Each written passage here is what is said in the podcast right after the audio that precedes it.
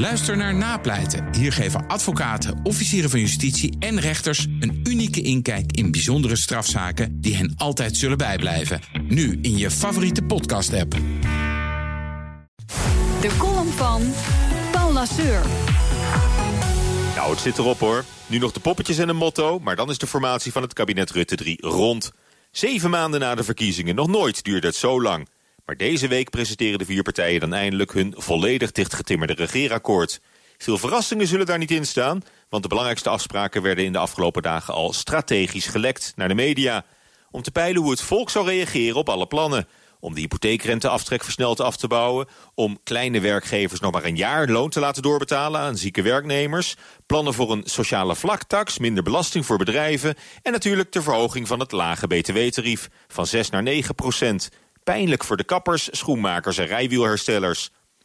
Op het eerste gezicht zijn het geen laffe maatregelen.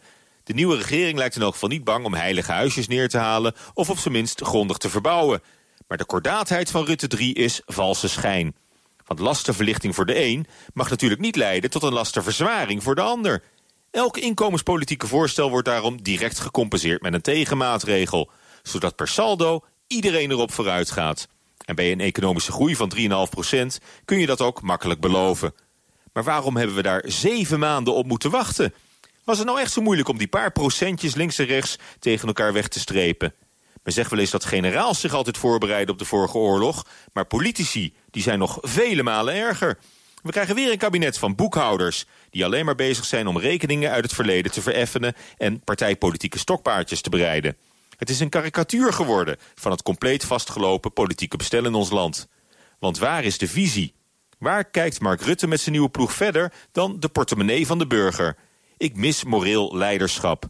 Een aansprekende minister-president die Nederland door de digitale revolutie loodst. Voorop durft te gaan in de vergroening van de economie en de harmonisatie van belastingstelsels in de EU.